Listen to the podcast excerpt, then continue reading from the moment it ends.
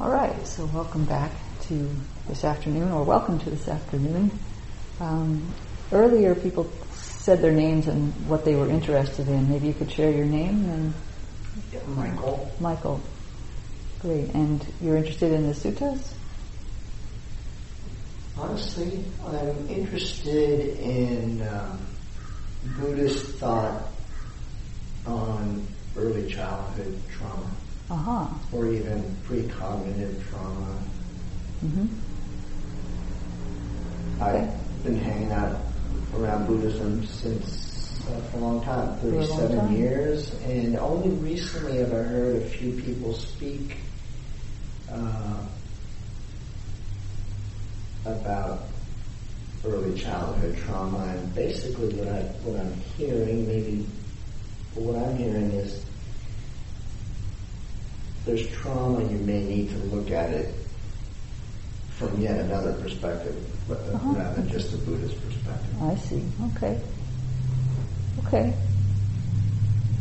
Well, this is a good center to hang out at to touch into some of that. Yes, it Yeah. is. So welcome to today. We've been, just as a recap, we've been looking at the um, the transformation that comes about through Buddhist practice.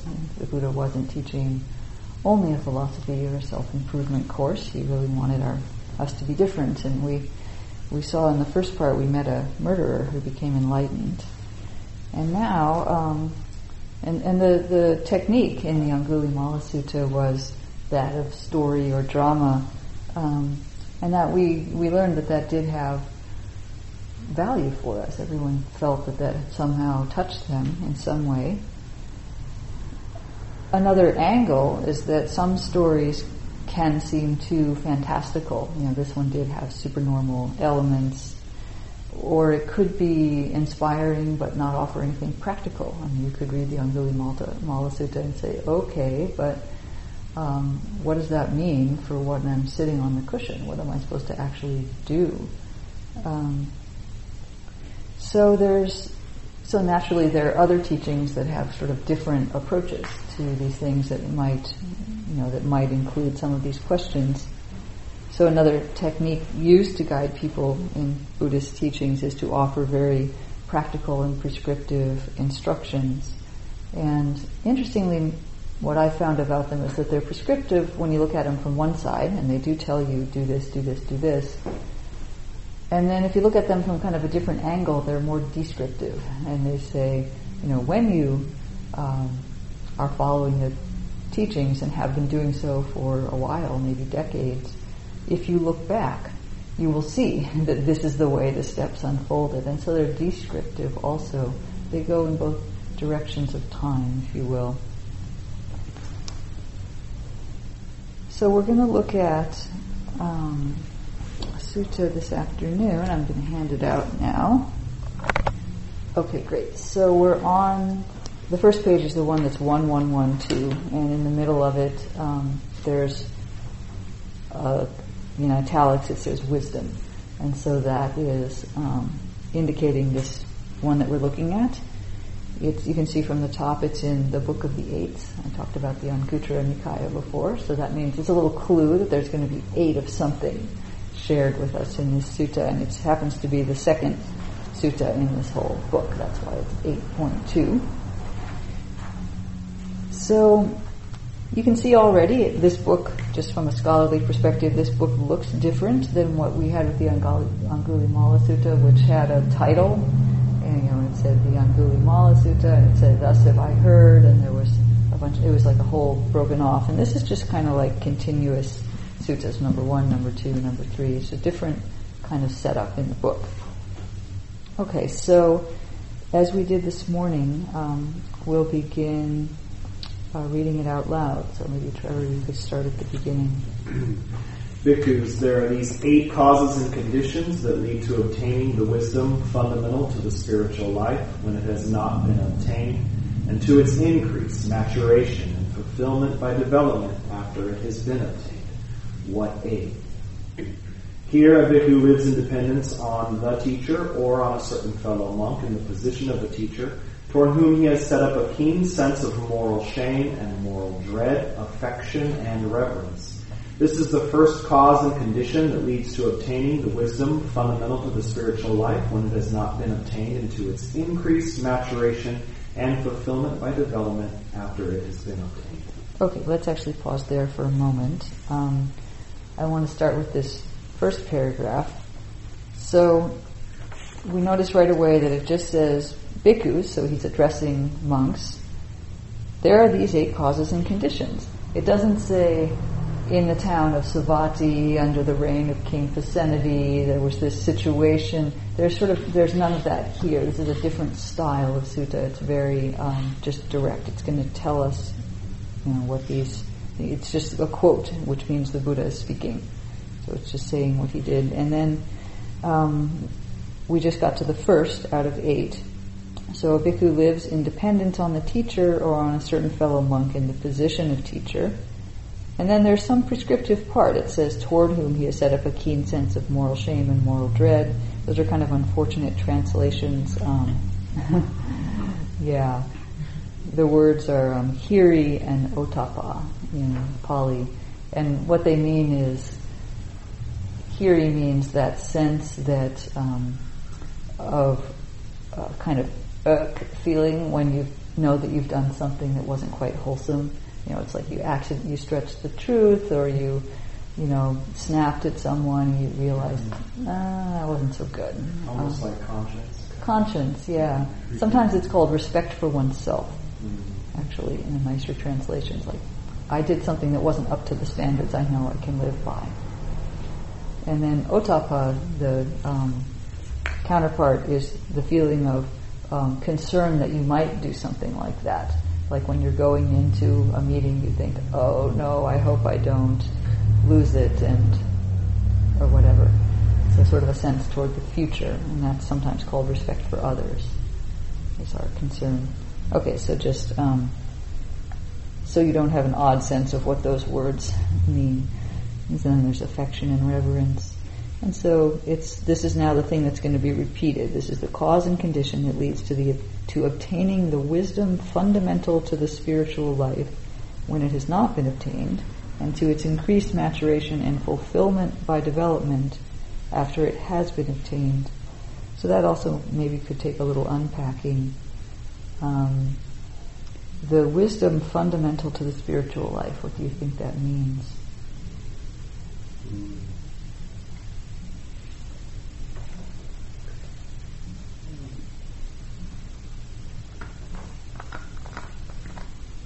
think for me, it means a, a change of uh, mind from seeking outside to seeking inside. Mm, yeah, that's a nice. That's a nice interpretation. So the, yeah, that devotion, the inner, turning inward. Yeah.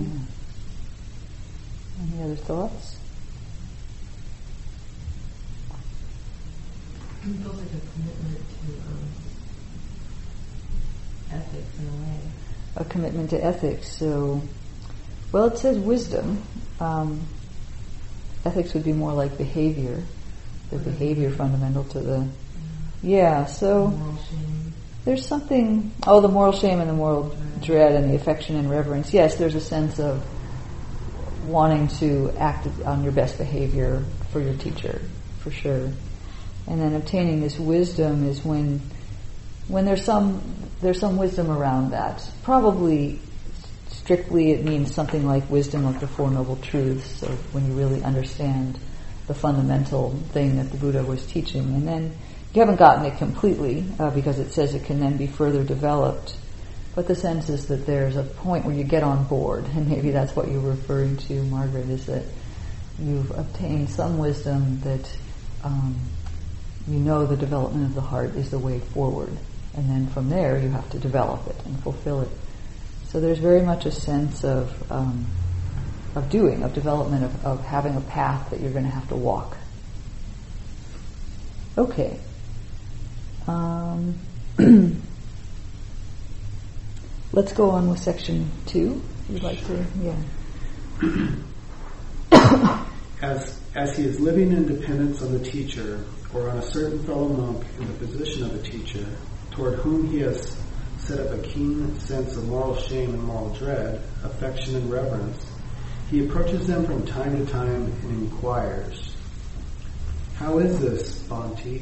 What is the meaning of this? Those venerable ones then disclose to him what has not been disclosed, clear up what is obscure, and dispel his perplexity about numerous perplexing points. This is the second cause and condition that leads to obtaining the, fun, the wisdom fundamental to the spiritual life. Okay, great. And then those dot dot dots means it's going to go on with the same phrase that was used in the at the end of the earlier repetitions of that. So this is this is a very repetitive sutta, by the way. It, um, and so, you know, we don't need to go over each step in great detail, although we will read them. Um, so he lives in dependence on the teacher, and then as he's doing that, he asks questions. And so there's a sense again of you bring something forward. Um, you, know, you have to offer. Bhante, by the way, is just uh, an expression that one can use to address uh, a monastic or a teacher, actually more a teacher. So you can even say that today, like if you go to Abhayagiri, the monastery near here, um, and you see a monk and you don't know the monk's name, you can just say Bhante, And uh, that's a, a, respectful way of addressing him. okay. Um, and so then there, you know, when you ask questions, then you get taught. And this, I, I appreciate that here it says, clear up what is obscure and dispel perplexity about numerous perplexing points. Mm-hmm. It makes it clear that the teachings are not that easy. And so you hear them, okay, I, I, heard that, but it doesn't make sense to me, or I don't understand this part, or I don't know how this links to that. And so there's a sense of um, asking about that and, and you know, wanting to know, and then getting that cleared up by the teacher. How, how does this relate to the Eightfold Path? Mm, good question. So, um, I would say this is we're going to see how the structure of this unfolds over the eight steps. And it is a description of a path, actually. I'm glad you brought that in.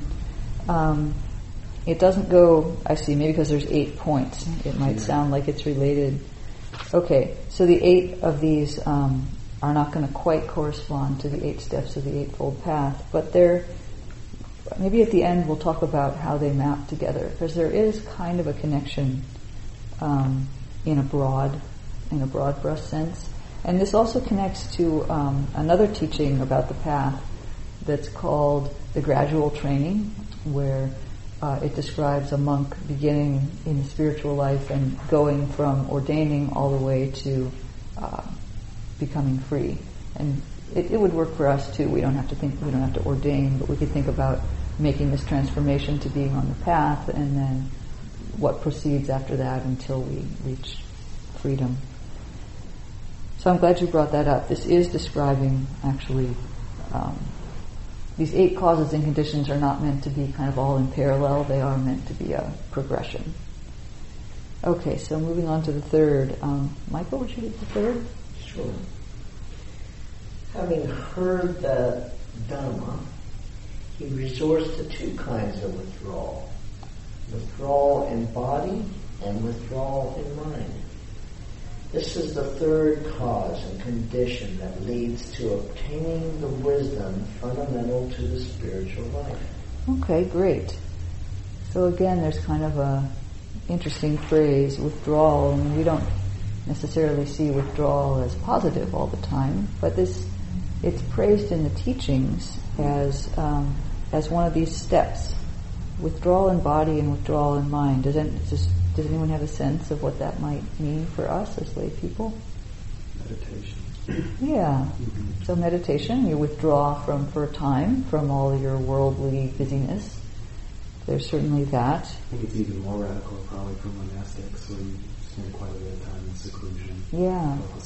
So of course he is addressing this to monks and so he's talking about someone who would do that. So yes, this is really Retreat. withdrawing retreat. We can go on retreat as lay people. That's a similar thing. Yeah, learning to just work with your own internal state, mm-hmm. like your own insides by yourself. Yeah, I see also a simplification of our life, maybe.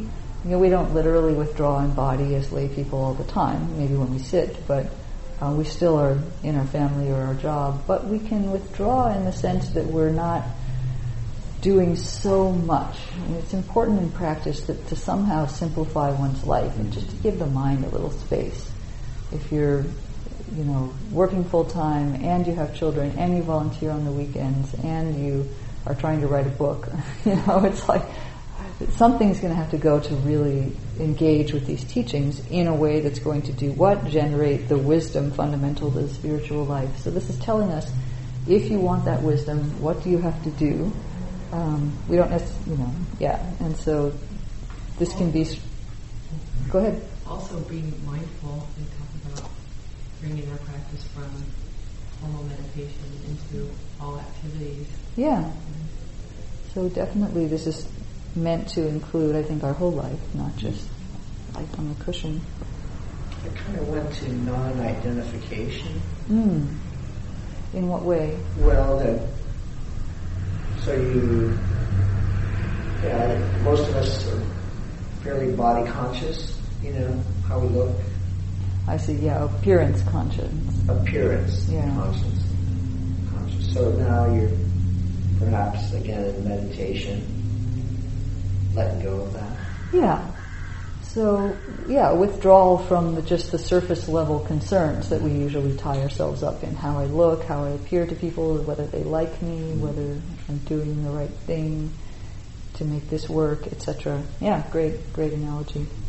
I, I had the thought too, withdrawal in mind, like not, not sending your mind outside to sense objects as much. Mm, yeah, so restraint of the sense Mm. doors in a sense, and not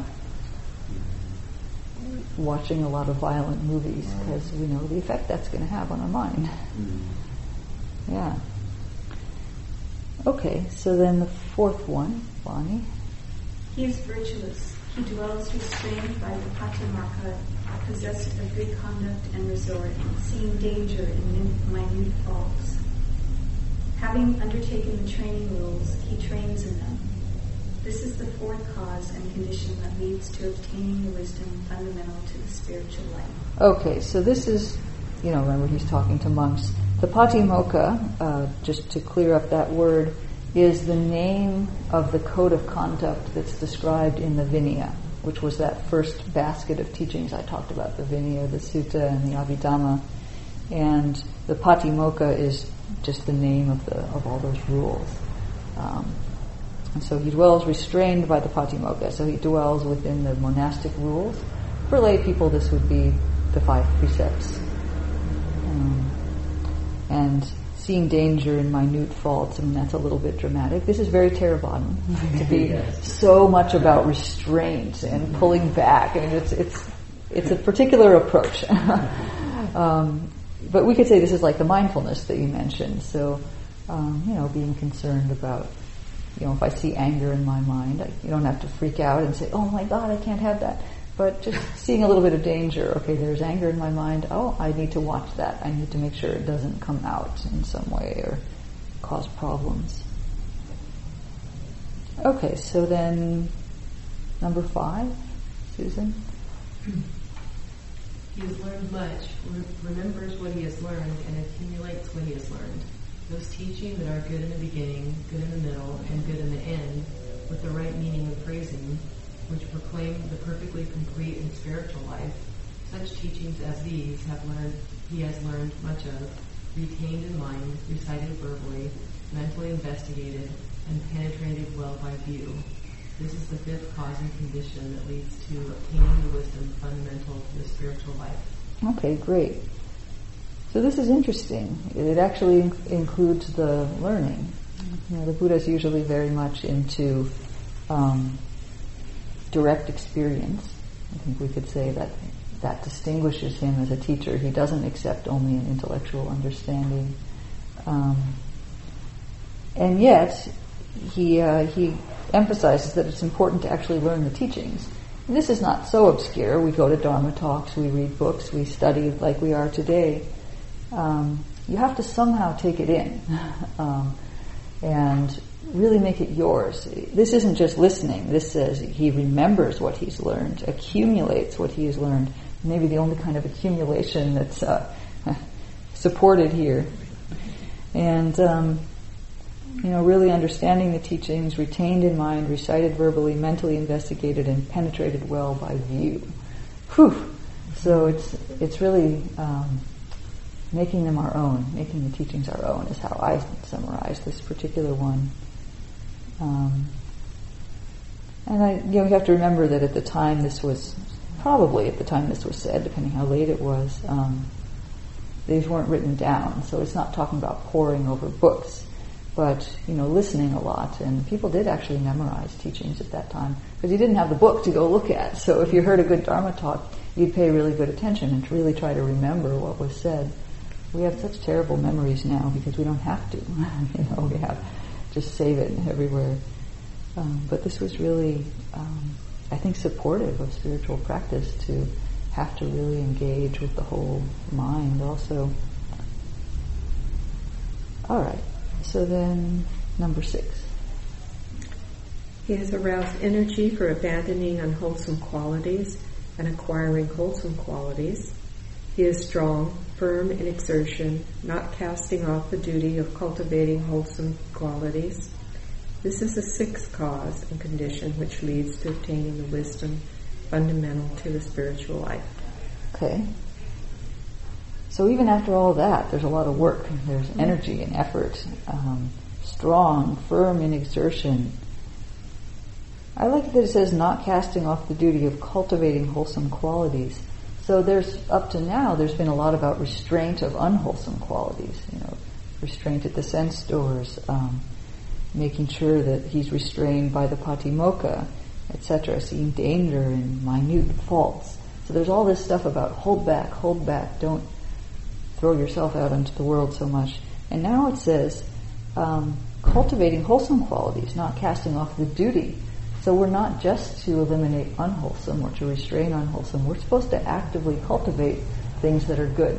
And that includes ethical behavior, of course, and also meditation and the development of concentration and other such things.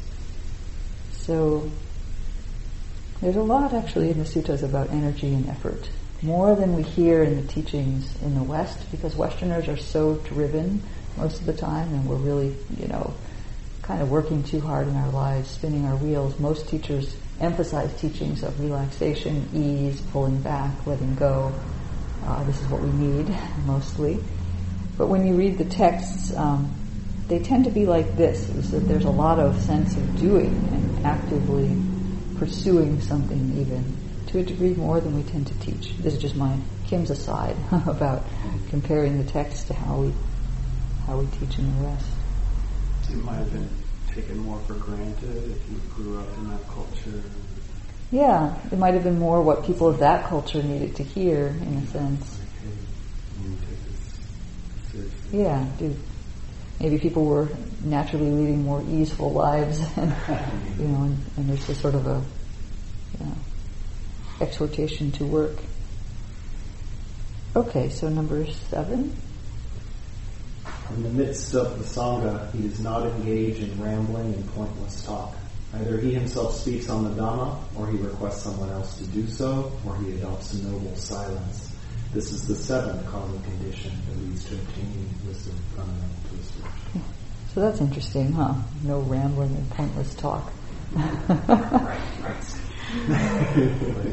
so it's like. so there's something about, um, you know, even in the public interactive realm, getting yourself into a situation where you're talking about the Dharma most of the time, or the Dharma.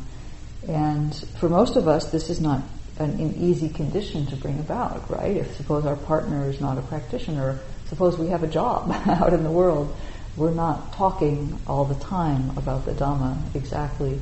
And so, you know, this is, um, I think, a pretty high standard is to, whenever you're speaking with people, that it can somehow be connected to the Dhamma, or at least a good fraction of it is with other people in that situation. So reading between the lines, this is really, you know, saying to find that. Of course, speaking to monks, they were mostly in this midst of the Sangha. So maybe for the monk, for the lay people, it's more a gesture of moving toward a situation where you can interact with a lot of Dharma people, like coming to this group and having friends in the on the path. And for monks, I think it's maybe more the emphasis is on the no rambling and pointless talk. Is that you know if you're a monk, you're supposed to be serious about this and not hang out in the kitchen with the other monks and say, "What'd you think of lunch?" you know, supposed to fulfill your duty as a monk. All right, then. So number eight.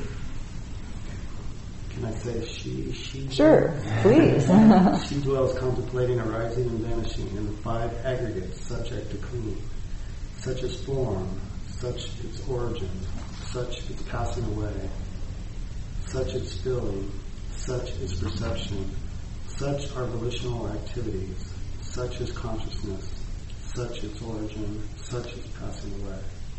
This is the eighth cause and condition that leads to attaining the wisdom fundamental to the spiritual life when it has not been attained and to its increased maturation and fulfillment by development after it has been attained. Yeah, okay, so on the last repetition, it doesn't, uh, it, it, goes back and includes the whole thing to remind you.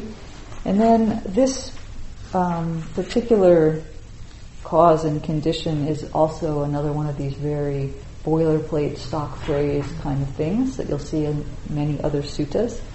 And so contemplating arising and vanishing, um, we'll just stop at that and say that the Buddha very commonly um, emphasizes observing impermanence in his teachings. It's really all over the suttas. It's this arising and vanishing. This is what leads to wisdom.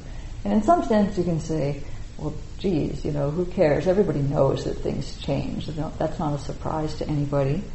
And yet, there's something about we don't quite see it. We see it all day, every day, and we don't quite see it. um, because why? Because we're surprised when things go away. How could that be? How can that be gone? Oh no. Um, or how could this have happened? How could this have arisen? Uh, this is horrible. Um, we're very prone to these kinds of thinking. The Buddha says, well, you didn't watch. You know, things arise, things vanish, um, according to causes and conditions. Not, yeah, they have, when the causes are there, they have to be there. When the causes aren't there, they can't be there. It's that simple. Mm-hmm. Uh, but we don't see it. And so, contemplating means meditating, or I think he refer, he's referring there to um, meditating and really having a direct experience. But it can also mean thinking about, pondering, reflecting on. Okay, so that's just emphasizing the importance of observing impermanence. And then I'll go on in the five aggregates subject to clinging. Okay, that's a that's a common um, phrase. It's a panchupadana khandha, um, and there's a bunch of different words there.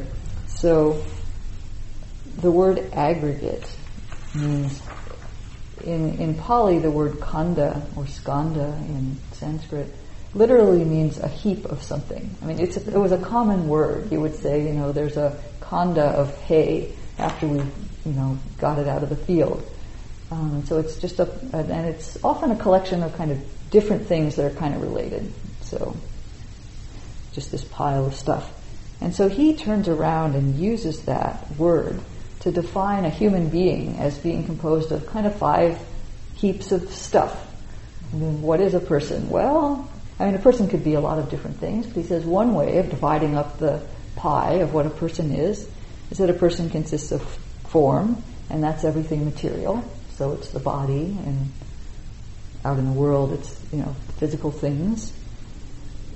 And then I'm going to skip this origin and passing away. We'll get to that in a second. And then the second aggregate is the aggregate of feeling, which means um, the interface between the body and the mind, the impression that sensory impact has on the mind. It's pleasant, it's unpleasant, it's neutral.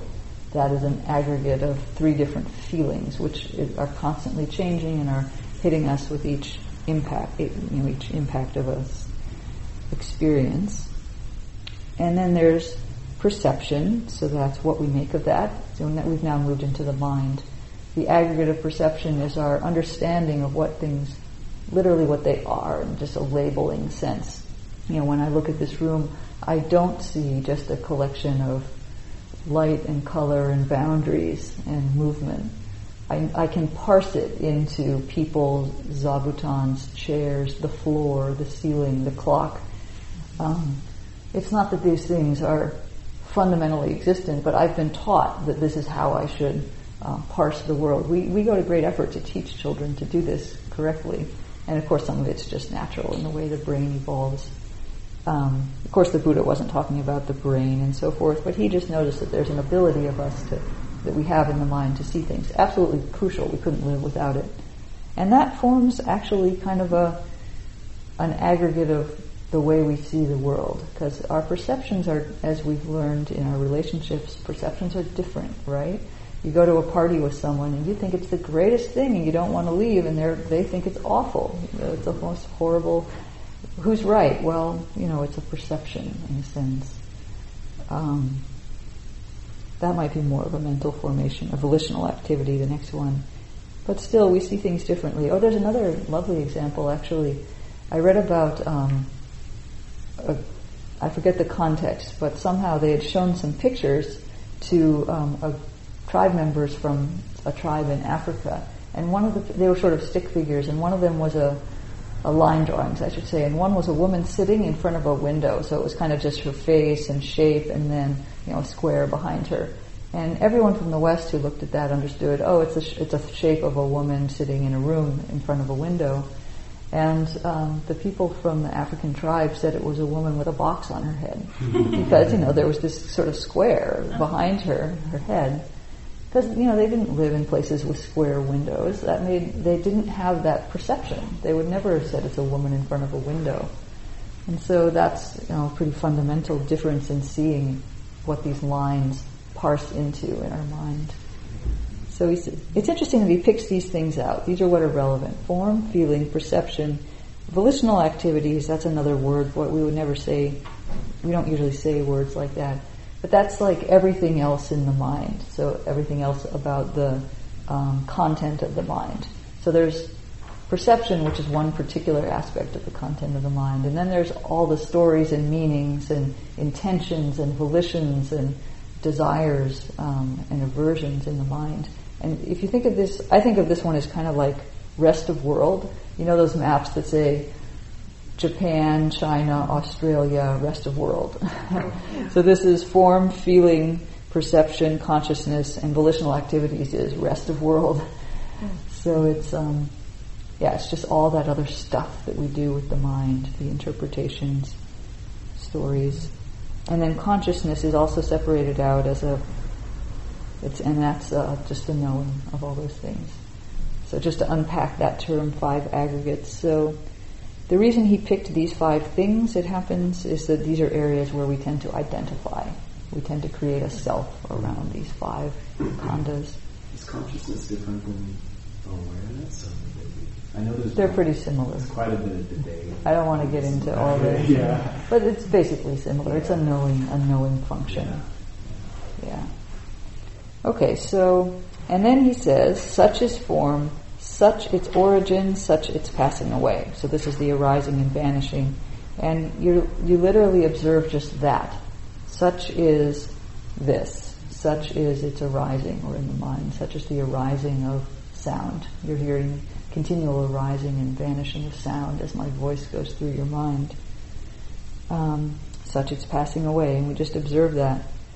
So we finally get to what is essentially a meditation instruction at the end. And he says, following this, dwelling, contemplating this, leads to, there's an eighth cause and condition leading to this, this kind of wisdom.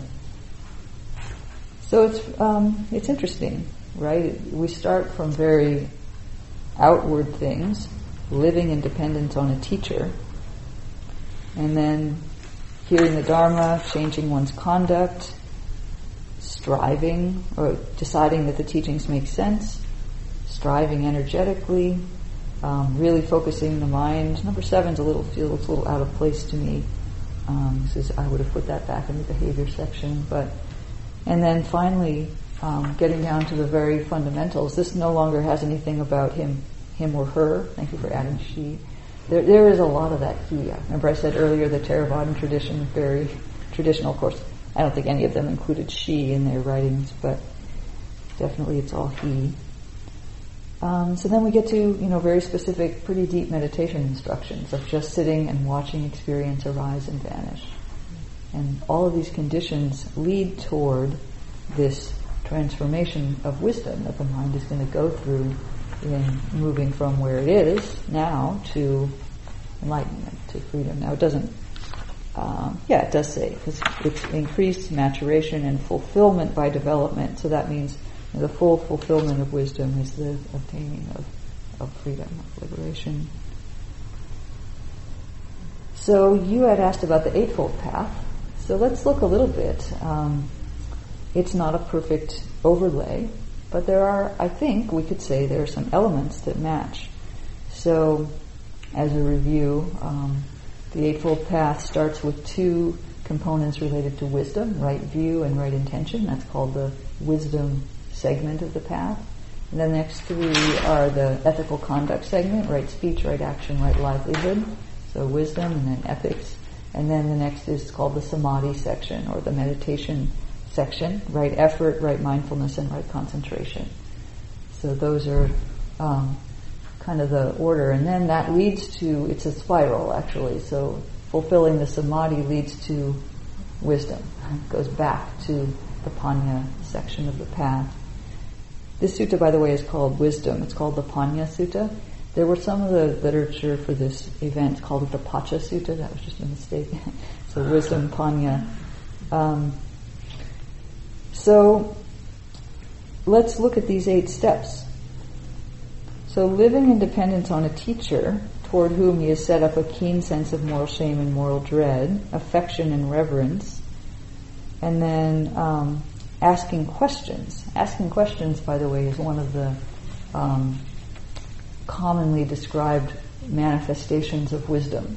Inquiry or investigation is part of wisdom. So I think we see some wisdom at the beginning of the path. Um, deciding that you're going to live with a teacher, actually that's more a matter of faith. Um, especially saying he set up affection and reverence. So he decides he has faith in a teacher. This is a case where there's another teaching actually called the, I mentioned it earlier, called the gradual training. And one version of it begins with faith in the teacher. And then visiting the teacher and hearing the teachings and reflecting on the teachings and then practicing. That's basically how it goes. So I'd say this is very similar to that. It starts with faith in the teacher, which is um, interesting to see. The Theravadan tradition does have a lot of faith in the teacher in it. When you read the suttas, it's very much about you see someone, you're inspired by someone, you hear someone, you, you develop faith in that person. We don't have a kind of a guru tradition. It's not as strong as in the Zen or the Tibetan traditions where one really um, devotes oneself to a guru and that devotion itself is used as part of the path. Um, it's not quite the same in this, but there is there is, um, I mean, living in dependence on the teacher. You, that means ordaining. You go and you give yourself over to the life that the teacher is leading out in the there woods. There is kind of an inferred. Yeah. Yeah, because it's, I mean, the teacher is the... The teacher's the Buddha, yeah. you know, or a certain so, fellow monk in the position of a teacher right. if you're traveling with another yeah. band. Yeah. But it's, yeah. It's stronger than you hear in the insight tradition, right? right? It, so it really is there. Um, yeah. It is there. You can also have faith in the Dhamma mm-hmm. mm-hmm. well you don't yeah. have a teacher. Yeah, so you hear the teachings and you want to practice them. There's there are other suttas in the there are other suttas where um, people have con, quote unquote converted to uh, the teachings of the Buddha because they've heard somebody else speak them, but they're not traveling with that person. They're actually just practicing on their own. There's um, citations of that. So in the same way, one could just have faith in the teachings without a teacher go go forward in that way. So um, it's not a perfect map, but there is something about, and the point of having right view and right intention at the beginning of the path, even before you've practiced, you have to have right view. It's like, does that make sense? Well, it does in that you have to at some point decide that these teachings are for you and you're actually going to do it. And then you have the intention of wanting to practice. So the wisdom, there's some level of wisdom. This is not the wisdom of our arhantship, but You have to start with something in order to even get on the path. That's why wisdom comes first. And in a sense, that's what this is describing. Somebody somehow gets themselves into the position of hearing the teachings because they're inspired. And then there's this withdrawal. That's maybe also part of um, part of wisdom, part of giving oneself over to the teachings, which is actually part of faith. It's interesting that faith and wisdom end up kind of overlapping in these. and then there's um, he's virtuous. So there we go. There's the ethical conduct part. After you've decided you're going to commit to the teachings, you have to start living them. And for most people, that begins with our outer behavior.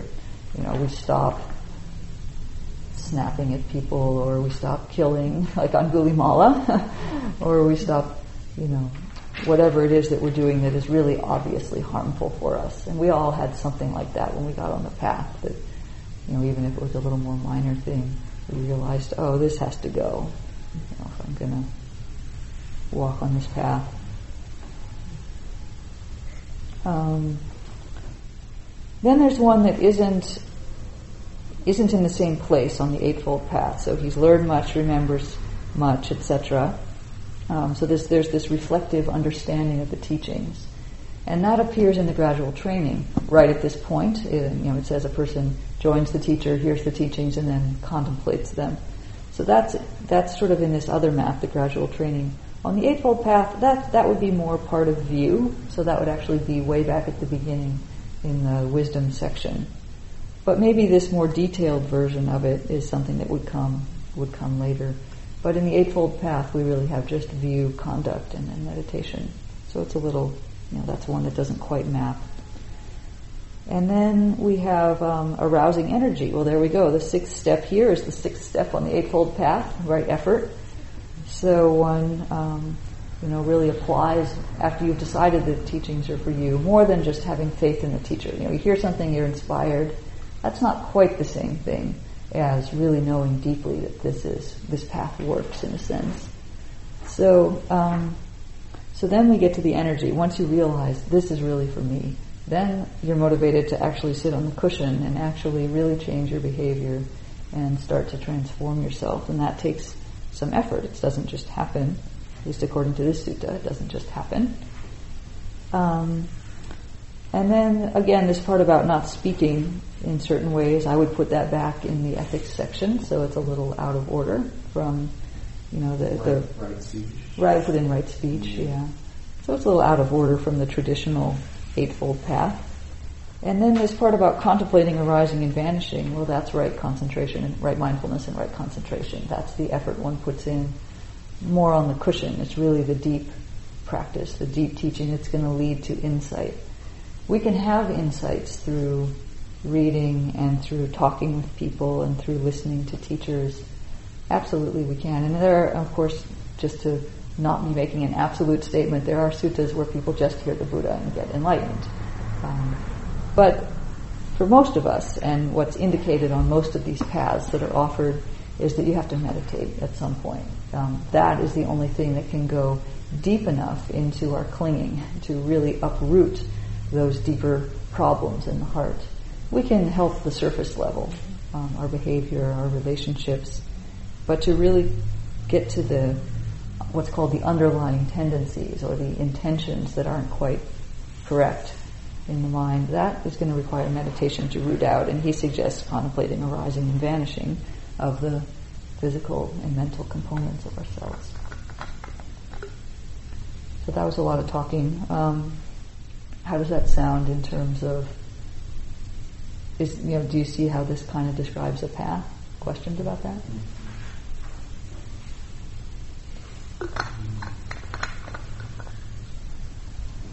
Yeah, I really like that concept of setting setting up the conditions that you don't really will yourself to freedom or liberation, yeah. but you, mm. there's a you know there's a cause. The conditions and do the work as best you can. Yeah. It's very pragmatic. There's absolutely nothing supernatural in here, is there? It just, you know, it just says set this up. These are all very doable things. Live with a teacher, hear the teachings, clean up your behavior, meditate. And kind of hopeful too, you know.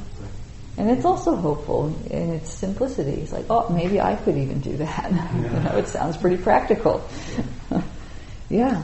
So this is a it's a whole different style, and yet it also touches something in our in our heart. It, it, it gets to us in some way if we're open to it. Mm-hmm. Very interesting to me. Um, so let's see. Let's just go on. We're not going to read the entire rest of the sutta because it actually repeats the eight again, but it repeats them in a slightly different way. So, um, where do we get to? It must be on Michael. Could you read uh, the one on page 1114, uh, parentheses 1, near the top? His fellow monks esteem him thus. This venerable one lives in dependence on the teacher or on a certain fellow monk in the position of a teacher, toward whom he has set up a keen sense of moral shame and moral dread, affection and reverence. This venerable one surely knows and sees. This quality leads to affection, respect, esteem, accord, and unity.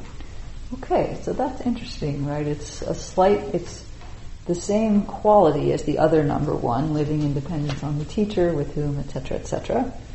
But um, in this case, the situation is that his fellow monks are esteeming him. I think it's very interesting that it's like this isn't your.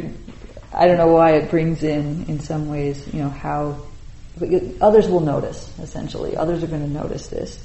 And then the last line is a little different too. Instead of saying this leads to the wisdom of the spiritual life, it says this quality leads to affection, respect, esteem, accord, and unity. So it brings it out into the realm of our community, our relations. And it says if you follow this number one, other people will notice, feel good about that, esteem you thus, and that leads to affection, respect, esteem, accord, and unity. So the group of people is kind of unified and, and harmonious because a person has fulfilled this condition. It's inspiring to others.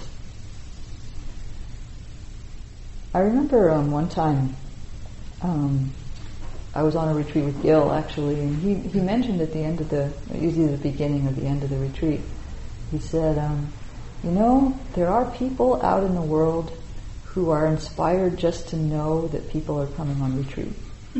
And I had never thought of that. You know, I thought I was going on retreat because I wanted to go and I had created it and so forth and I was going to come practice. It was sort of just my little world of I love retreat and this is what I'm going to do. And to have him say there are people who are actually just inspired to know that some people are doing this. I thought, oh right, I'm not just doing this for myself. Um, there's something about practicing well, even fulfilling these each of these eight conditions, that is that has an outward effect also, and um, yeah, it can be inspiring in certain ways. And then it repeats um, each of the other seven to with that same pattern. So um, they say they esteem him thus, etc. This is what leads to affection, respect, esteem, accord, and unity. That goes on until the end of this page, and then there's a repetition. Mm-hmm. These are the eight causes and conditions that lead to obtaining the wisdom fundamental to the spiritual life when it has not been obtained, and to its increase, maturation, and fulfillment, development after it has been obtained. So, again, there's not much story here necessarily, but it's a very interesting list because we can look at this and see in our own life have I fulfilled each of these conditions in some way? You know, they're, they're meant for monks, but they're equivalents for all the lay people, which we kind of talked through in each case. You know, we don't literally live in dependence on a teacher or on a certain fellow monk, but you know, people do decide that a person is their teacher, even as a lay person, and then they practice with that person, come frequently to their teachings, go on retreats with them. Um, there's you know maybe that feeling, uh, or maybe they even volunteer at the center, and so you know get to talk with them more casually and so forth. So there is a sense that we can decide someone or someone is our teacher. And then, you know, these other things can also be translated into our lay lives. And so I think we're invited to check are we doing these things? If these are the eight conditions, we better have those conditions in order to get the result.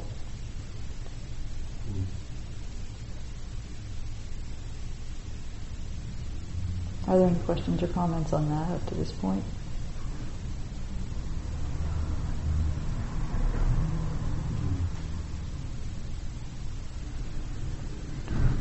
I think each of these steps is available to us in some way. So I find that a little bit inspiring is that I don't have to be a nun. I don't have to um, ordain. I could if I wanted, if I were inspired to. But in case I'm not, there are ways in which all of these could be fulfilled by a layperson. You know, this teaching doesn't say that. It's just addressed to monastics. But when I read it, I that comes forth for me. I think there's an equivalent of all of these. And then also, I guess I'd like to say that there is, I mentioned earlier, there's sort of the prescriptive and the descriptive side. One could imagine that if these are the causes and conditions that lead to this wisdom of the spiritual life, um, whatever that looks like in a person, we could say, well, if a person looks like that and they have this wisdom, we better be able to look back. We might look back and see that all of these things are there It kind of goes both ways.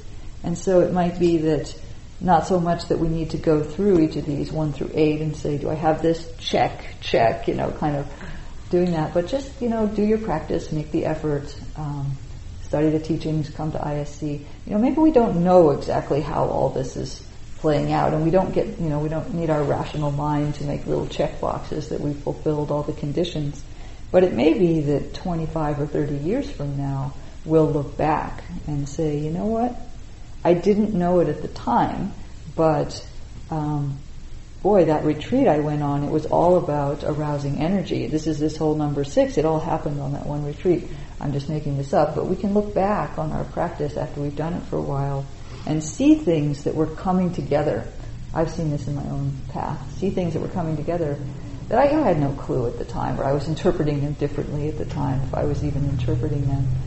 Um, so this could be descriptive as well as prescriptive. So I don't I don't think we need to read suttas like this with a the the mind of acquisition that says I got to get each one of these.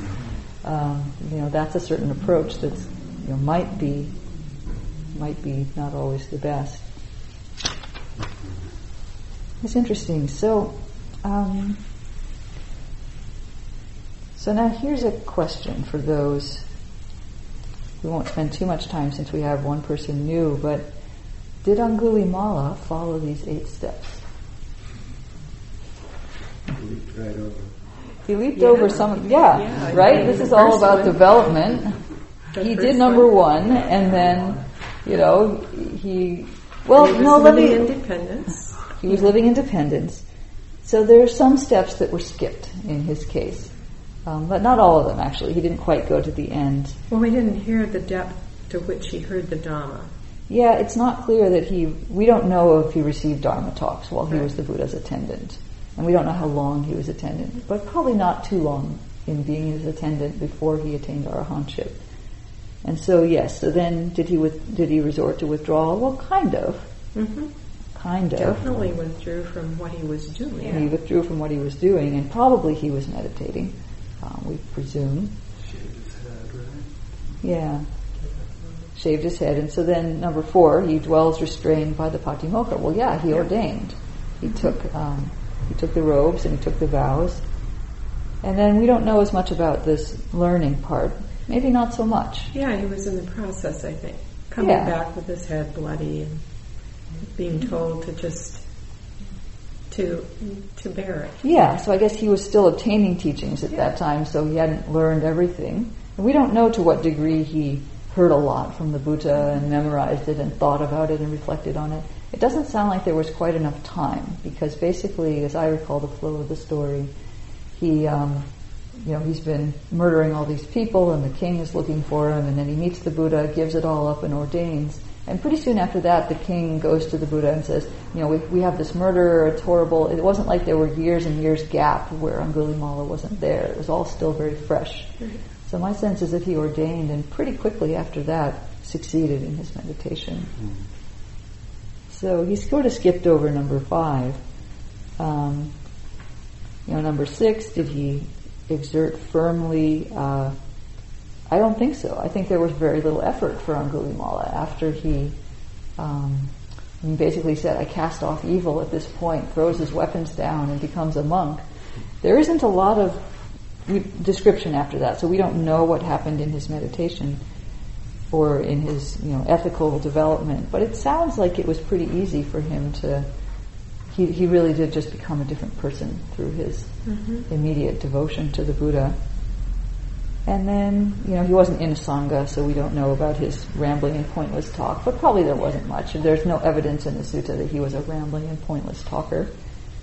Um, and then, you know, he contemplates arising and vanishing. That was that um, very boilerplate section that said, uh, through his own exertion, he found what people um, rightly go forth from homeless, home life into homelessness birth is ended, the holy life has been lived, etc. That's implying this kind of final thing where he gained the insight that led to this wisdom. So, you know, he kind of did this, but I like what you said first, Patrick. He just kind of leaped through it. It wasn't, this wasn't like a decades long process for him in this lifetime at least. Um, it's kind of like the low hanging fruit, and you just never noticed it. Something like that. Yeah, it was fairly. He was ripe. Yeah, he was ripe. He was ripe and looked like he was necessarily ripe. Yes, good wisdom for all of us too. We, we should not write off anybody's behavior. Maybe there. I mean, Angulimala went from murdering to being an arahant.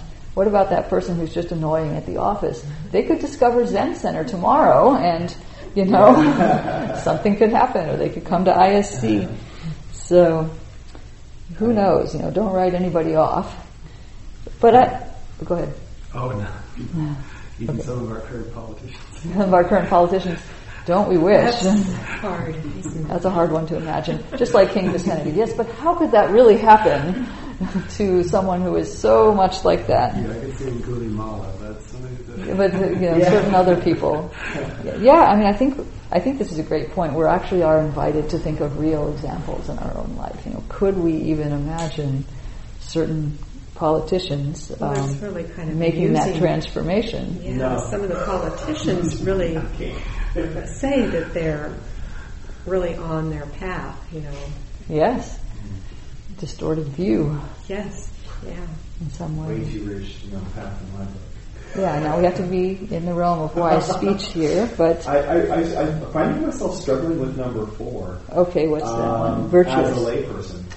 Because Uh-huh. I don't keep the 227 monk rules. Right, but there are for lay people, there are the five precepts. Yeah, I know, but I'm wondering, like, Oh, is it enough to just do right, five? like, I'm not okay. seeing danger in minute faults. Yeah. Like if the standard is these 227 types of behaviors and I'm only keeping five, it doesn't really feel like I'm paying attention to the minute To the faults minute that one. could be happening. Well, but they're only fault is a is a rel- is a term that we assign meaning to. Mm-hmm. So a fault for a monk is only a fault for a monk because he's agreed to 227 Right. rules. Right. For you, it's not a fault. Yeah, it just makes me wonder if I'm laying the proper Is that gonna be deep enough? Causes, right? Yeah. And that's that's a very interesting question. Is you know what's it going to take for this mind? right. And we don't know the answer to that, and nobody knows the answer for somebody else unless they're the Buddha. Apparently, the Buddha knew what everyone's mind would need.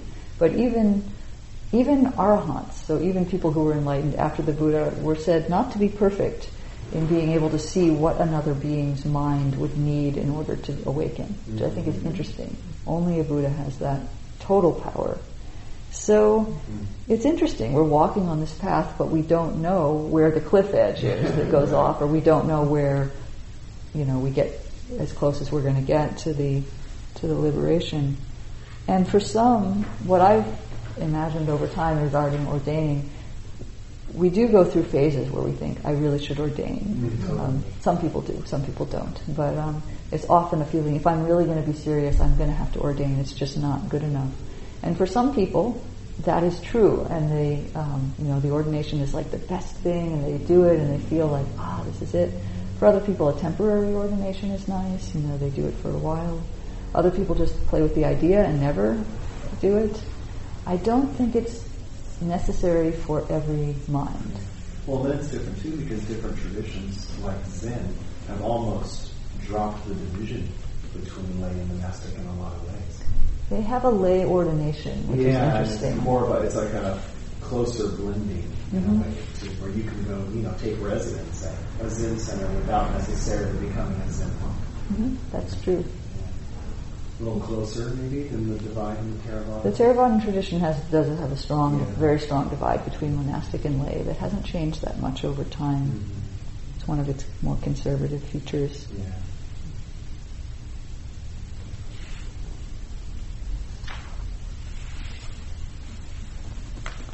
So, Yeah, um, I'm sorry. go ahead. Uh, yeah, I just don't, I don't know if this is what Tre- Trevor was getting at, but you know, the virtue. You know, what kind of what does it mean for us to be virtuous in these times? You know, do not kill. That's an easy one. Probably, although that includes the spiders and yeah. Yeah, you go out there and gnat the other day, and I was like, oh no. What about when the ants invade your kitchen or the termites Yeah. invade your house? okay, I get it. Yeah. but yeah, I, I wish there was a little more like instruction or relating to our times and our. This is a good point. Um, ethics, I have found, goes very, very deep, actually well into the realm of wisdom. Mhm. It's not just the preliminary practice, it's not just the surface level, outward practice, in that, you know, just take, um, take the precept of not lying, which is, you know, most of us don't spend our day lying and lying and lying and wrapping ourselves in nets of all that. But, um, you know, do we ever exaggerate? And why did we do that? To, you know, to make ourselves look a little better, to make something seem better or worse? You know, there's, there's something playing in the mind if we're not able to just say what something accurately is. And then going deeper internally, um, you know, are we lying to ourselves about how seriously we're practicing or how well we're, you know, following all the precepts? And are we lying about, um, you know, our, our actual commitment to the Dharma? And then, you know, a deeper sort of non-personal level, can we be completely honest about what's unfolding in our experience? Can we be so um, committed to the truth of what's opening in our mind that we stay with it even when it's very challenging, even when it's very painful, even when we're seeing everything in experience arise and fall away instantaneously as if the, the world is draining away like sand. Can we be honest with that? It takes a very deep honesty to really see how things are at certain in certain mind states. It's hard to see reality. So not lying can go in sense all the way to seeing the complete truth, Right. Yeah. which is freedom, Because- which is enlightenment. Yeah. As life are in delusion, Yes, There's a lie. there's a lie in some sense. Ignorance is created by the mind. It's one of the most humbling things on the path is you know, the ignorance is not like an external barrier that somebody else is blocking us. We've actually created the ignorance out of our desire not to be free. Oh, what was I thinking? But there it is.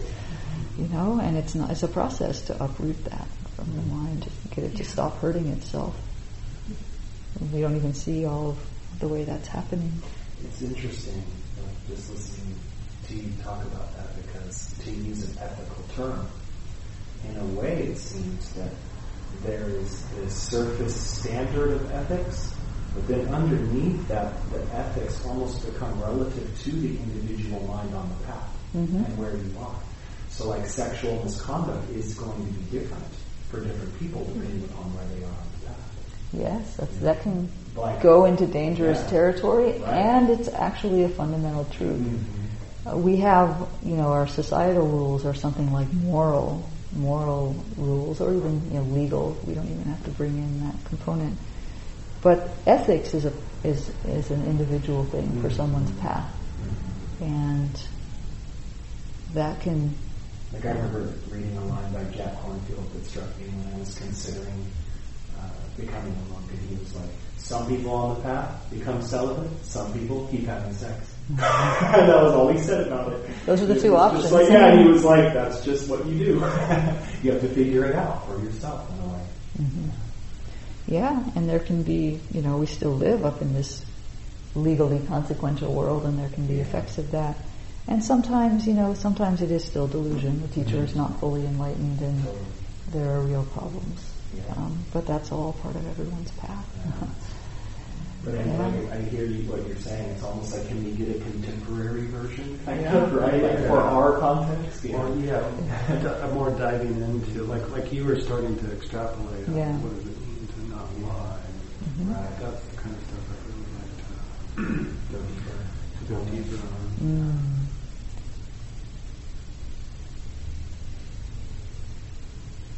We could, of course. Any of them can be unpacked in that way. Mean, Yeah. they start out at a surface level and then begin to apply to the components of our own mind. Yeah, I think we have a, you're talking about the five precepts. Yeah, it'd be great to have a talk on each one of those where you really kind of bring it to the modern day or bring it to the lay person's life or, or the challenges we face with our media, our politics, our lifestyles. Yeah, this is where the rubber meets the road for us. This is what we're actually doing in our in our life. It's great. I'd love to do a series like that. Do it. well, you could do it while Bob's Uh, gone. I could do it while Bob's gone. There we go. Check out March now and that April. you live in Santa Cruz, What? you could do it now that you live in Now that I live here, yeah, absolutely. I have given a talk on um, not taking what is not given, and you know, really unpacking that for our lay life, um, Yeah, so- which is wonderful. available online. Is it on audio time? It's on Audio Dharma. Okay, great. I think it should be. If it's not there, it'll be on. It should be on Audio Dharma. I think I gave that talk there. You see, yeah. Anyway, um, so oh, I I had another point that came to mind while we were talking. Yes, so when we were comparing um, Angulimala to this, there, this is called, you know, called the Wisdom Sutta, and it's about the development of wisdom, which is the Buddha highly esteems wisdom. We're always pointed toward developing wisdom, but there are different means to doing so. Some people develop wisdom because their mind is already kind of attuned to that, and they're very much an inquiry type, uh, an equanimity, um, you know, see the three characteristics, see the four noble truths kind of mind. And another path to wisdom, though, is the path of faith, and to actually start with faith.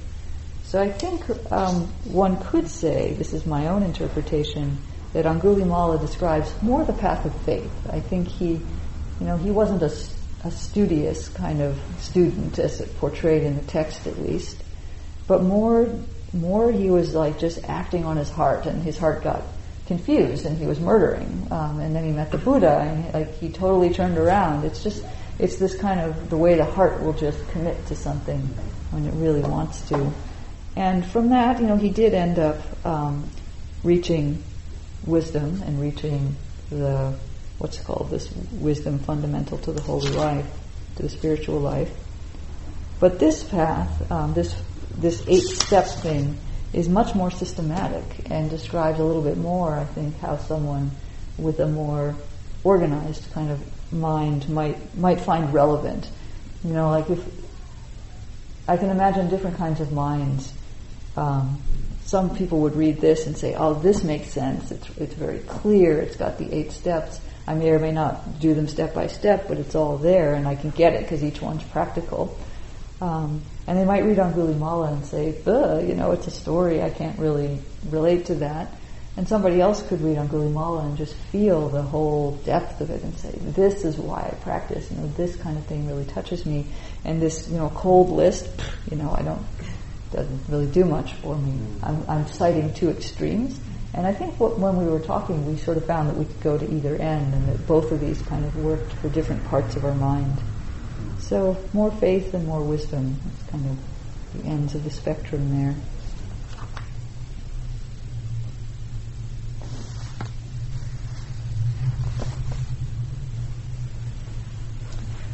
Okay, so um, there's a lot of stuff out. Just a lot of sitting here. Oh, okay. Um, so I want to talk a little bit now about, since we're, I want to begin to wrap up, um, is that this notion of transformation that we're talking about today, the mind is really transforming. It's starting as something and becoming something else. It's not just an improved version of that first mind. It's something completely different that has a completely different response to the world. And one can, um, you know, one can ask, well, what is that really? Liberation, you know, is it just the perfection of a mind? And I want to just offer that we don't have time to do a full analysis, but I want to offer that liberation is said to go beyond even good karma. You know, liberation is not just um, the development of perfectly wholesome behavior and perfectly wholesome thought, even. It's um, there's a number of ways you can see this. One is that um, bright karma or you know, wholesome karma is said to be distinct from a different kind of karma called the karma that leads to the end of karma. So there's four types of karma. There's dark, there's bright, there's both dark and bright, and there's the karma that leads to the end of karma. And those are all distinct. So there's a differentiation between, you know, the world where you're, there is good and bad, and the world that goes beyond something like that. So this is, this is an interesting point. I'm you know, I'm, it's not said directly in these suttas, but um, there is in, even in this tradition the notion of something that goes beyond good and evil, something that is transcending that. It's also um, interesting to note, I just want to offer a couple of um, images of what happens in the mind as it cha- transforms from one thing to another thing the the kind of fetters, if you will, that are binding up the mind, you know, that are preventing us from being free, are are structural in a way that's kind of literal. The mind is bound up with these fetters.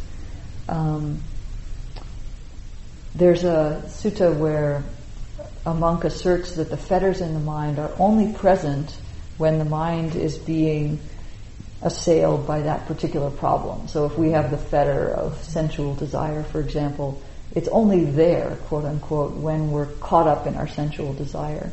Um, and you could, you know, there are even some teachings that kind of imply the mind is only has certain components in it at any given time, and you know, if at this moment there's no sensual desire, then it's completely not there.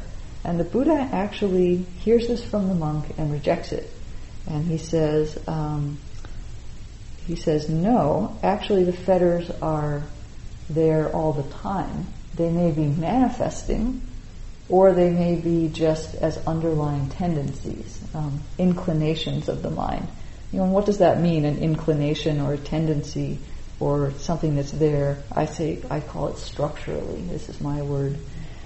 One image is um, something like a medium that contains a lot of um, folds and wrinkles due to internal forces exerted on it. Like a crumpled up piece of paper, for example, has all this contour to it because it has a certain structure that's holding it that way. The paper, um, you know, the molecules, the sheets that have come together to form that paper are bent in a certain way, and those bonds stay once you've crumpled them. That's the nature of the structure of paper. And so it's um, or a bunched up cloth, for example. Um, and this is a fettered mind. You know, it's got internal forces that bind it in a certain direction. And then um, you could, so now I'm making the difference between the wholesome karma and the karma that leads to the end of karma. If you clean that cloth or you bleach that paper, it's still all folded or crumpled, but you make it pristinely pure white that would be having perfectly bright karma. The, the um, surface of the paper or the quality of it has been cleaned, but it's still folded. And so the um, the karma that leads to the end of karma, or the transformation, the unbinding. It's interesting that Than Geoff actually uses unbinding for freedom. The unbinding of the mind is to spring those internal forces such that the paper flattens out, such that the cloth opens up, etc. So do you see the difference between cleaning the cloth and unbinding it in a sense?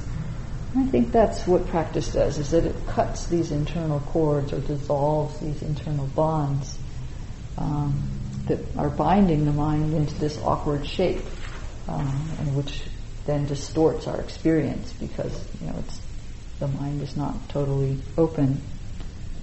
So the mind, uh, the purpose of practice is to kind of allow the mind to spring open into a uh, a smooth medium that doesn't offer impedance, doesn't have folds and wrinkles and crumples in it. Maybe the unfettered mind is sort of becomes a transparent medium that vanishes in a way.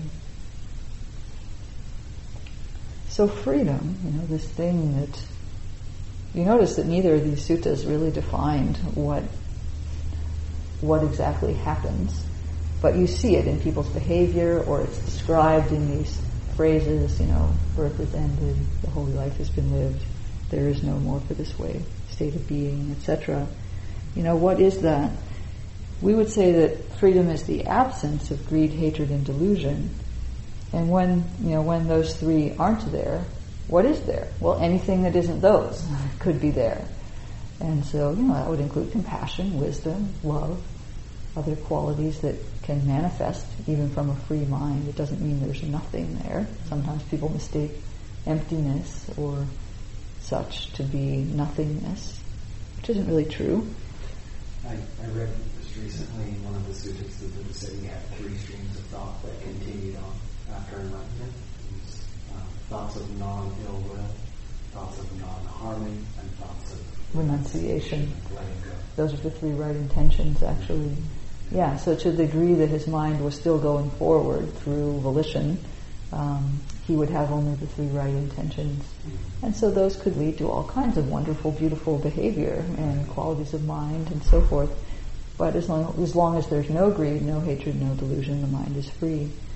So I think this is interesting in that it leaves it leaves open that for different people freedom looks different because they've just got a different mix of stuff um, of the non non-greed, non-hatred, non-delusion, there's still a lot of possibility there and people could have different combinations of it. Hence we see, you know, I am not saying that these people are completely enlightened, that I don't know, but we see, um, you know, very prominent Asian spiritual teachers who are very much metta types, you know, they're just overflowing, like Dipa Ma was said to be, um, she was a nun from uh, last century, said to be just so loving. People would just sort of melt when they saw her. That was just her radiance. Others are, you know, much more wisdom types, and they're a little more aloof. And um, but you're, you know, when you come, you're going to get the truth told to you, and your your fetters cut through by what they're saying. Yeah. So yeah, like I said, I don't know about the exact total enlightenment of these people, but you can see, um, you know, you can see the tendency of certain minds of certain wholesome qualities come out um, as the greed, hatred, and delusion aren't there in different proportions. Mm-hmm. To me, this is very inspiring. Is that freedom doesn't have to look a certain way mm-hmm. when it's it's free. How could it be constrained to be a certain way? Uh, so um, I think it's it really makes it wide open what practice is going to do for our mind, and we can't. Then the corollary to that is we can't prejudge mm-hmm. what's unfolding on the path for us mm-hmm. It's like, wow, I don't know. I mean, even just in how your life has unfolded up to now, did anybody expect it to go exactly like it did? no. it's really helpful because I know sometimes I'll have a tendency of like, once in a while off book, like, or you hang out with a certain monk and it's like you want to be able to see or pinpoint like what the freedom might be. Right. Right. But it's nice to hear that. Can I imitate that and free, be like right? that? Open, yeah. and even my freedom won't look like may not look like this. Mm-hmm. It's got to include though like kindness. Though I, when I see people that profess to be wise, but they're not. But they're not kind. it's- Yeah, because the the tendency, you know, the intention toward non-cruelty and toward non-ill will should manifest as kindness, as compassion. Yeah, lewdness is Yeah. a kind of an aggression. Yeah, Well, it would be hard to say you'd be free from hatred if you don't have some measure of kindness. some measure of kindness and Yeah. love.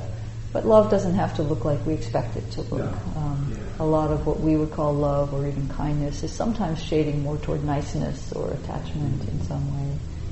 Um, but I think I think there's a certain warmth of heart from anyone who's traveled on the path enough for their heart to open to nibbana. Um, you got to pass through some things to get there, and the heart will soften and open in that. You can feel that in someone, even who's someone who's very wise and you know more along the wisdom side. So I think you know our, our- the mind gets transformed into something that we can't really understand from our current perspective. We may not recognize it. That's another reason we don't recognize it. We heard earlier this morning it could be something that we don't see in ourselves necessarily. You know, if we were really completely enlightened, probably we would eventually know that. but um, so. because you know we couldn't be ignorant about that, right? Um, it's interesting.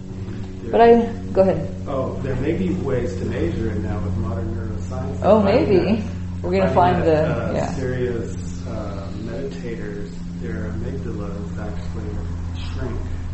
That's right. The amygdala is the reptilian part of our brain, the fight or flight, the one that causes us to explode in anger. Or, Yeah. So there are certain indicator, physical indicators. yeah, Yeah. Yeah.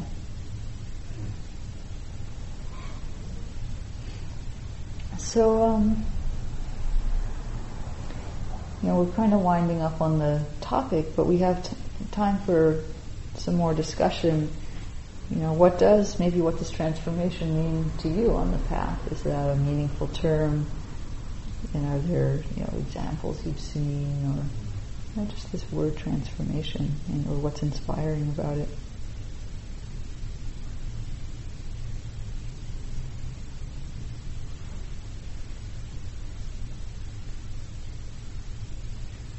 For myself, it, uh, you're familiar with Charlotte Joko Beck. uh, and, um, she said something about, you know, you know, that everybody's got a different way to like condense Buddhism or practice.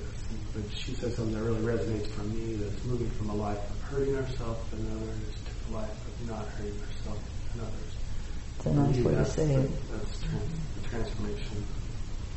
That's a beautiful way to say it. I'm looking for. That's another one that can happen at many levels, right? Um, hurting to not hurting can be literally, you know, stopping unkind speech and so forth, all the way to I'm hurting myself every time I have an unwise intention, even deep in my mind, an intention, an intention not to renounce, for example, to hold on to something or to push something away, even the tiniest flicker of a mind state. So if you took not hurting all the way to the end, it would be liberation. And the path of doing so is compassion. You know, not hurting is a, an intention of compassion.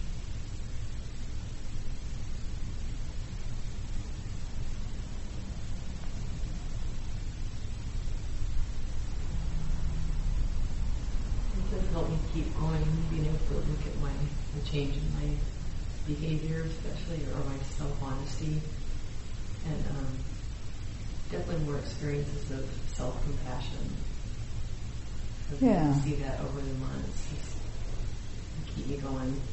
Yeah, the great thing about this path is that we don't have to wait all the way till the end. you know, this is another implication of the, uh, you know, another, um, yeah, of a gradual path is that, um, you know, we get little morsels along the way, and that helps us keep going. We don't have to just, you know, plod along through the desert until, you know, everything happens. Good in the beginning, good in the middle. good in the middle, good in the beginning, middle, and end. Exactly. We even had that in uh, this sutta. I think just losing fear, Yeah. having that let up, and just allowing myself to have a fuller um, experience of whatever's going on. Yeah, by being able to open to more of it. Another one that if you take it all the way, it's, yeah, Yeah. you get up bit, bit by bit, but it will go. Um,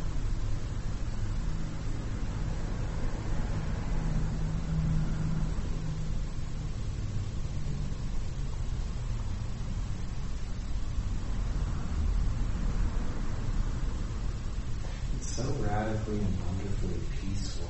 Like just the way that the mind stops worrying and stops fretting and just feels at ease. It's hard to put into words like the experience of our mind internally, but it's just so marvelous to have a refuge inside that you can go to no matter what. And there's like this ease and this lightness, and the mind can just sort of like dance through experience without a lot of concern. Mm. And it's wonderful.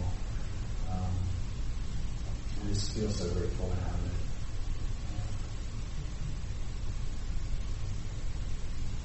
Yeah. Thank you.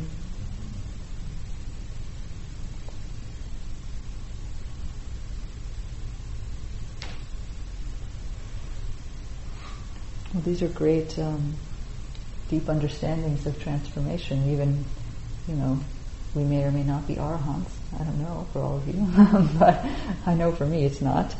Um, and yet, you know, there's uh, so much that we've learned, you know, on this path already. So much that's already transformed for us. We could also, um, if you have any comments about your relationship to the texts, you know, this was in the end a day on studying the texts. Some of you even said at the beginning that you hadn't really looked at them before. Um, do you have a sense from what we've done of um, how they how they're meaningful to you or how it's interesting to relate to them? You may not know that till later, but just a chance to express a little of that. Well, I've read them before, not all of them, but what what's really nice for me is just the feeling of reaching back into antiquity. That this Mhm. isn't something that you know somebody came up with at the turn of the century. Right. Yeah. It's, I've been amazed also by how relevant these are. Um, sometimes we, they we know that the Buddha himself was, you know, starting out on a path. So there was, you know, there was something before that. Yep. And perhaps that's kind of the nature of man, or of the whole world, hmm however you want to look at it. Yeah. There's this path. And it's, the human mind is the human mind. it's been that Mhm. way for a while. And maybe even the world mind. The world mind. Yeah.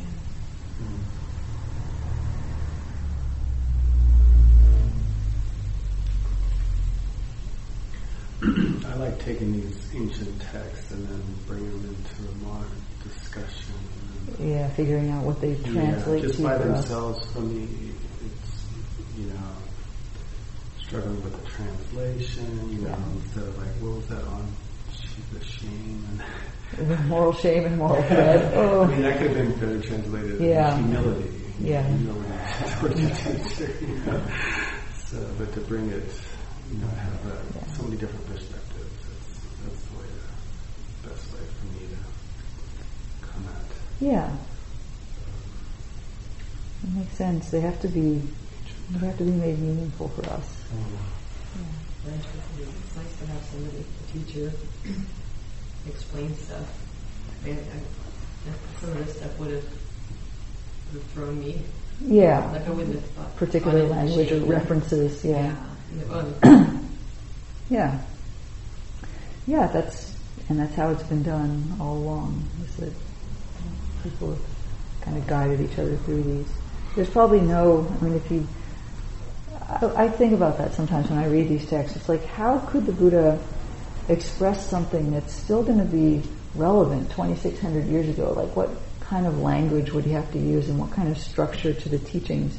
He really knew how the mind worked, and so he wrote things like lists, you know. Mm-hmm. People like lists, I guess. Um, you know, they were the same back then as now or something. Um, and stories, you know, things like that. And so he had these certain, even media ways of communicating that transcend culture and time in certain ways. Not all of them do, but um, some of them do. And that's, I think, pretty brilliant, you know, because I'm sure some of what's, you know, written on the blog posts and stuff these days not going to translate very well even a hundred years from now. Um, yeah maybe maybe I'm exaggerating, but 2,600 years would it even be comprehensible? I don't know. I wonder how much even further back this wisdom goes. To go back another thousand years, you know, you know, but because a lot of this wisdom, you know, developed in India or nearby places, you know, long before the Buddha yeah, that's true. A lot of this um, came out of like the Dhammapada being something that was known at the time.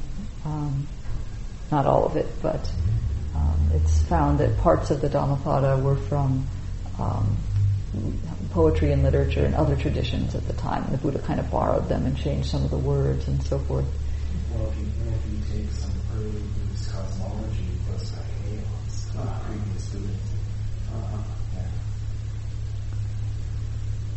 Well, that's a good point. Yeah. Yeah, moral truths and just stay awakened up over expanses of time.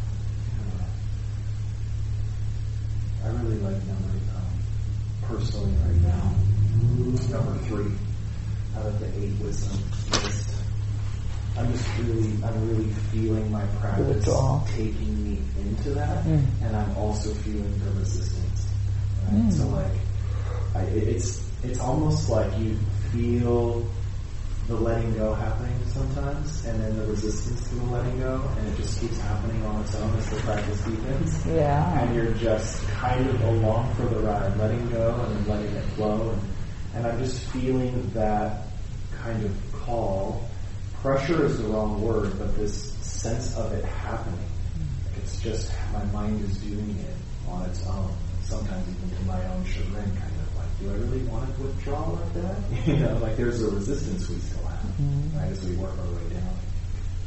So I've just been feeling my practice taking me into these periods of withdrawal, literally and physically, like in body, in some seclusion and deeper meditation, and, um, and then in mind, in the way that my mind sends out and wants to experience still.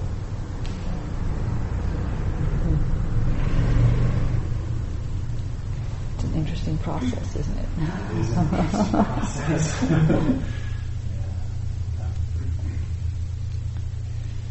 but it's nice that there are texts to go, oh, that's what's happening. Yeah. Right?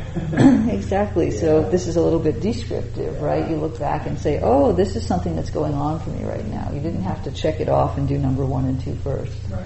And so forth. It's very interesting the way that, that comes about.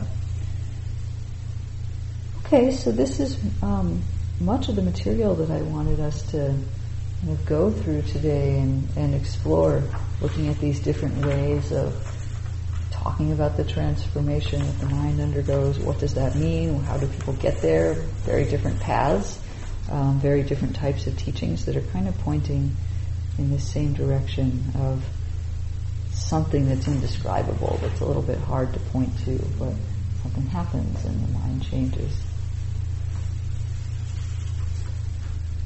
And we've only read two suttas out of just thousands and thousands. I guess we'll have to have a lot of these classes.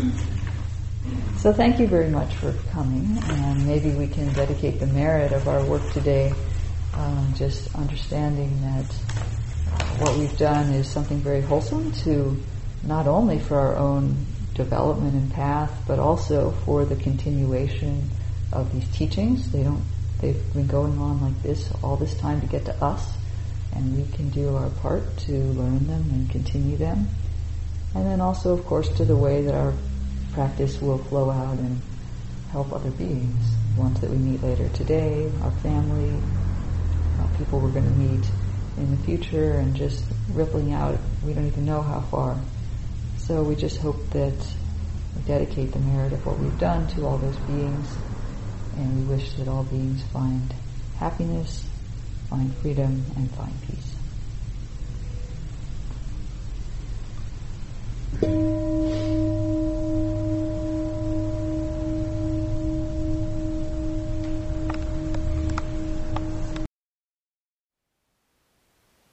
Thank you for listening. To learn how you can support the teachers and Dharma Seed, please visit dharmaseed.org slash donate.